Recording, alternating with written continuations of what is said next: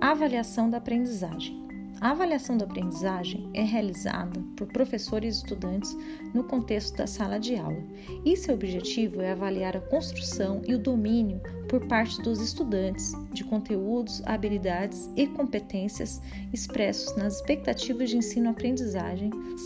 previstas no currículo do sistema SESI de ensino. No processo de ensino-aprendizagem, com relação à verificação do rendimento escolar, a Lei de Diretrizes e Bases da Educação Nacional,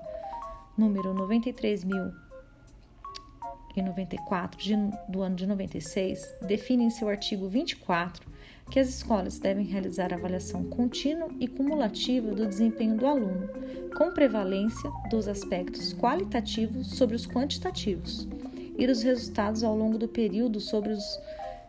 de eventuais provas finais, Nessa perspectiva, entende-se que a avaliação da aprendizagem destina-se primordialmente ao monitoramento do processo de ensino e aprendizagem e tem por objetivo subsidiar as intervenções dos docentes diante das dificuldades apresentadas pelos estudantes. Neste contexto, professor e estudante ganham novas atribuições, destacando-se o protagonismo do discente e a mediação do docente na construção do conhecimento.